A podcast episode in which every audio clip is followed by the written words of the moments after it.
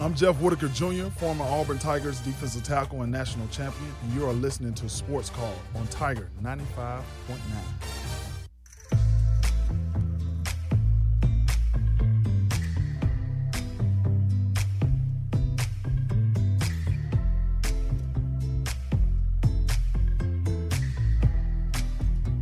Welcome back into the program. This is Sports Call on WTGZ Tiger 95.9 FM on a Monday.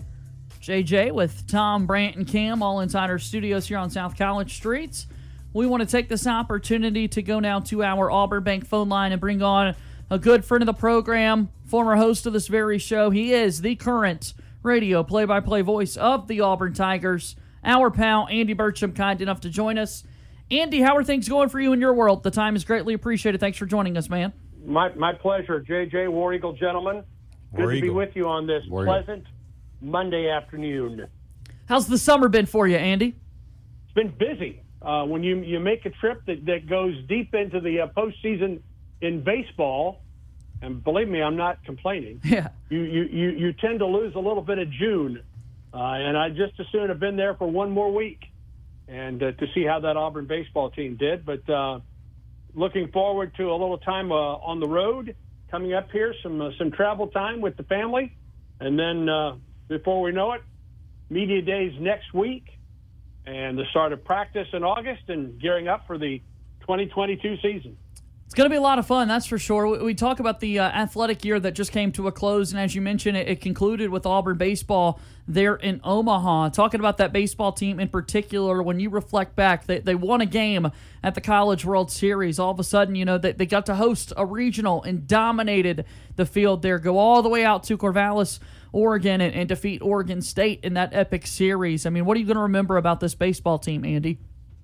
Boy, that's a good question. You know, um, I will remember two back-to-back series on the road in the regular season and winning those series at Texas A&M and at LSU, and that's I think when we got a glimpse of just how good this team could be because A&M ended up in Omaha and LSU uh, came, you know, within a game of winning that regional down at uh, at Southern Miss. But I, I will never forget hosting that regional at Auburn and the great, just the incredible atmosphere at Plainsman Park for the, the three and a half days of that regional. And certainly Auburn's play and its offensive explosion. And then one weekend later, going to Oregon State and all the things that worked against Auburn, most of which was Oregon State itself, and it had never lost a, a super regional or a regional championship at home. And the team staying an hour and 15 minutes away from Corvallis, and all the things that worked against Auburn, and yet Auburn was the team that came out of the number three seed, national seed, and advanced to Omaha. And then I'll remember that win against Stanford. Uh, I was there in '97 when Auburn lost those two games to Stanford. In that '97 World Series, Auburn had been 0 4 against Stanford at the College World Series. Before that, but on a blistering hot day in Omaha, Nebraska, it was Auburn that came out victorious. The two games it lost, it lost to two really good teams: the eventual national champ in Ole Miss and a really good Arkansas ball club. But but those are a couple of the things that I will remember about this Auburn baseball team. Andy, uh, talking about this baseball team, one guy in particular, Sonny DiChiara, uh, made a lot of noise, a lot of publicity uh, with his play this year. Uh, it looks like obviously probably going to only have him for the just this year. Where does he rank in kind of the pantheon of Auburn players that have come through this program? Well, uh, it it's a one year deal for him. Yeah, yeah, he's he's gone. I think there's no question that he's gone in the in the draft coming up here in a in about a week or so. It it's one of the greatest seasons, single seasons we've ever seen at Auburn, is from an offensive standpoint. When your name is mentioned with or surpassing Frank Thomas, Right. you you've done something in Auburn baseball, and that's what Sonny DiChiara did. He came within one home run of tying the Auburn single season home run record set by Hunter Morris in 2010. He came within a few walks of tying or breaking Frank Thomas's record for walks in a season. He surpassed Frank Thomas's best season of on base percentage. I mean, you're talking about the only Hall of Famer in SEC history, and an SEC Player of the Year, one of only three, which now includes Sonny DiChiara's name on that list. So it's it's one of the great offensive seasons we've ever seen at Auburn. And I, by the way, I thought he was underrated as a first baseman as well. I thought he was very solid as Auburn's first baseman and was really good at scooping it out of the dirt on especially throws from from deep in the hole at short and at, and at third base. I, I wish we'd been able to see Sonny D one more year. We all loved his walk up music. Yeah.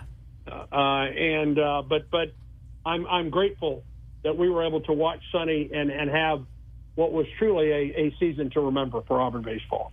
And now we're to the point we're talking, uh, counting down the hours, counting down the days at this point until the Major League Baseball draft to see where a number of former Tigers on the diamond will be starting their professional baseball playing career. All right, so as we continue to recap the, the year that just ended, Andy, we, Andy, we look at the uh, basketball season. We also saw the highest rated draft pick in Auburn Tigers men's basketball history. What a job Bruce Pearl uh, was able to do with this team winning the SEC championship. What stands out there for you? Well, an SEC championship won. I mean, those haven't come very often for Yeah. Auburn, but it's it's the third SEC championship under Bruce Pearl. Two in the regular season and one in the the tournament. So, I mean, no Auburn coach has ever done that at, at Auburn. It was a year where, for a month, Auburn was the best team in basketball and had that number one ranking throughout January and February. And it was a season to watch the greatest freshman in Auburn history in Jabari Smith, and probably the greatest sophomore in Auburn history, eh, or among the best sophomores in Auburn history in, in Walker Kessler. And both of those guys now were first round picks. Walker's bounced around a little bit before he actually gets to sign with the team, the Utah Jazz. We've been able to watch Jabari already uh, in the, the summer league out in Las Vegas. Uh, but listen, two first round picks for Auburn basketball.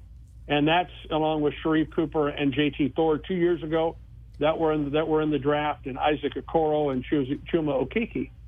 All of those guys under Bruce Pearl's regime. Uh, and so Auburn is becoming one of those programs now that is routinely sending players to the NBA. And you couldn't say that in the past, but that's what Bruce Pearl has done. So those are among the things that I will remember uh, about this Auburn basketball team. Uh, just the, the winter months, January and February, were just special watching that Auburn team and what it did uh, during that time to get to that number one ranking. And yes, I think we would all have liked to see Auburn advance further in the NCAA tournament than it did, but it won an SEC regular season championship, and that should never, ever be taken for granted. Andy, tell us about the uh, the women's basketball program. Let's stay there talking hoops, and we just saw the conclusion of the first year of Johnnie Harris. That's a program that you obviously were the radio voice of for three plus decades, and, and to see a new coach come in, a pair of top twenty five or, or even exciting victories uh, for that team. What's it like seeing a program uh, really getting excited and, and, and being rejuvenated? Well, it, it, the, the thing that, that stands out to me, in spite, in, including those wins against Georgia Tech on the road and Tennessee at Auburn, is the fact that in her first class at Auburn, her first recruiting class, it's a top 15 recruiting class naturally Wow. coming in, and that that's what stands out to me. And listen, in addition to those those signature wins on the road at Georgia Tech against the former Auburn head coach and Nell Fortner, and at home against Tennessee, and anytime you beat Tennessee, regardless of where it is, it's a special win. How many games did they come close and just couldn't close the deal this past season? Yeah. that was a much improved team that Auburn fielded a year ago. And I truly believe once you get Romi back, Romi Levy back, and Auburn lost her for the whole season to that torn ACL, you're immediately a better ball club this season.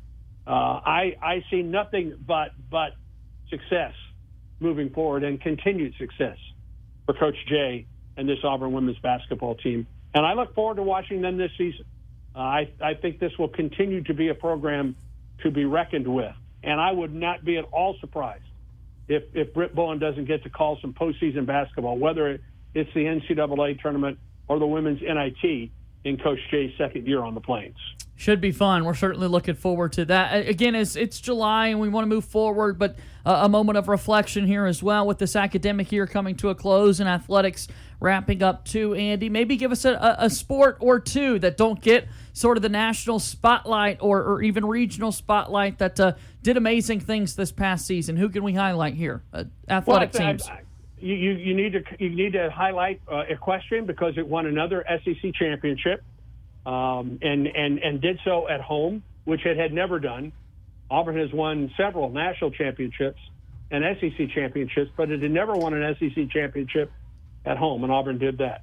How about the Final Four finish for Auburn women's golf at the NCAA championships this past season? Um, and and a Final Four finish for Auburn gymnastics, its first ever uh, for, for Auburn, and a great deal of that team now comes back uh, for for Coach Graba. Good luck getting tickets to Auburn gymnastics this coming season uh, because, you know, I think a year ago we all knew about Suni Lee, and we and and she had the, the the magical summer at the Olympics.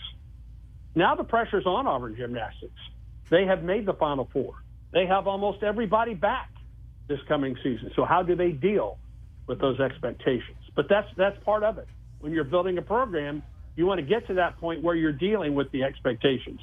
And Auburn Gymnastics will do that. But again, um, look at what both of the tennis programs did Auburn men's and women's tennis. Uh, women's tennis got to host and advanced out of their own region. Men's tennis were in the NCAA tournament for the first time in, in some time. And I think this, uh, in addition to Coach Jay, guys, watch out for Auburn swimming and diving. I think under Ryan Wochomurka, who was, of course, a national champion for Auburn under David Marsh in his time on the Plains. He continues to build this program uh, back, hopefully, to, to where it was when, when he was a student athlete at Auburn. I know I'm leaving some folks out there, but those are a couple of the highlights, I believe. Andy, let's look ahead to the future a little bit. Football season coming up not too long from now. You look around the country, a lot of people are not too high on this Auburn football team, but you come into to kind of the I guess to the practice field that you, you come into Auburn, and it seems like this team has a lot of confidence in itself. These guys all really believe in each other. What do you think is leading to that level of confidence for this football team? Well, let me say this. It doesn't matter what anyone else believes about this team. It's what does this team believe about itself, right? Uh, it doesn't matter. I mean, look, Auburn baseball was not given a chance to make the NCAA tournament, then wasn't even given a chance to host in the NCAA tournament. And when it did uh, host in the NCAA tournament, it was told that it didn't deserve to host. And then, of course, it won that regional and went out to Oregon State, where no one gave this team a chance, and it won. So, did this team believe? It absolutely did. Does this Auburn football team believe? I believe it does. I certainly know the Auburn head coach in Bryan Harsin does, and spending some time with him this spring at the at the various ambush events that he and Coach Pearl um, and Allen Greene and President Roberts uh, went to uh, in the in the spring it really doesn't matter what anyone else thinks. What does this team believe? And if you read the comments, especially for the guys that have come back, that had a chance to move on, whether it was the NFL or move on uh, as a pilot for Delta, for example, yeah. these guys these guys chose to come back and play for Bryan Harsin, and I think that says a lot about Coach Harsin and his staff as well. Will that translate into wins this fall? We're going to find out. It is a brutal schedule, once again, for Auburn football. I just think it those first five games for Auburn Mercer, San Jose State, Penn State, Missouri, and LSU from September 3rd through October 1st. That's where Auburn has to make hay early on. It has to build momentum in those first five games to get ready for Georgia and Ole Miss in back to back weeks on the road home against a very improved and confident Arkansas program at a Mississippi State where you suffered your most heartbreaking loss, or to that team that you suffered its most heartbreaking loss a year ago. And then, oh, by the way, Texas A&M on the 12th of November, home against Western Kentucky, and then you finish the year on the road in the Iron Bowl. So those first five games are vital, I think, for Auburn as far as momentum and continuing to have confidence for this Auburn team before you get ready to go on the road and you've got three games in a five week span or three games in a four game span that all comes on the road between October 8th and November 5th.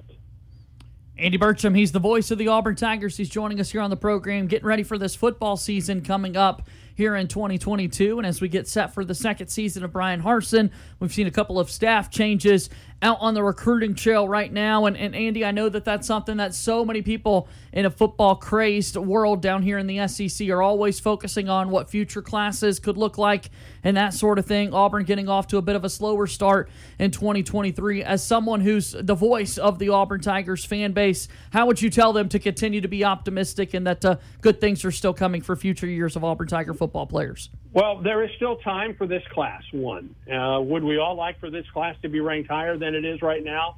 Yes. Does this staff know that it needs to continue to build with a strong recruiting class? Yes, it does.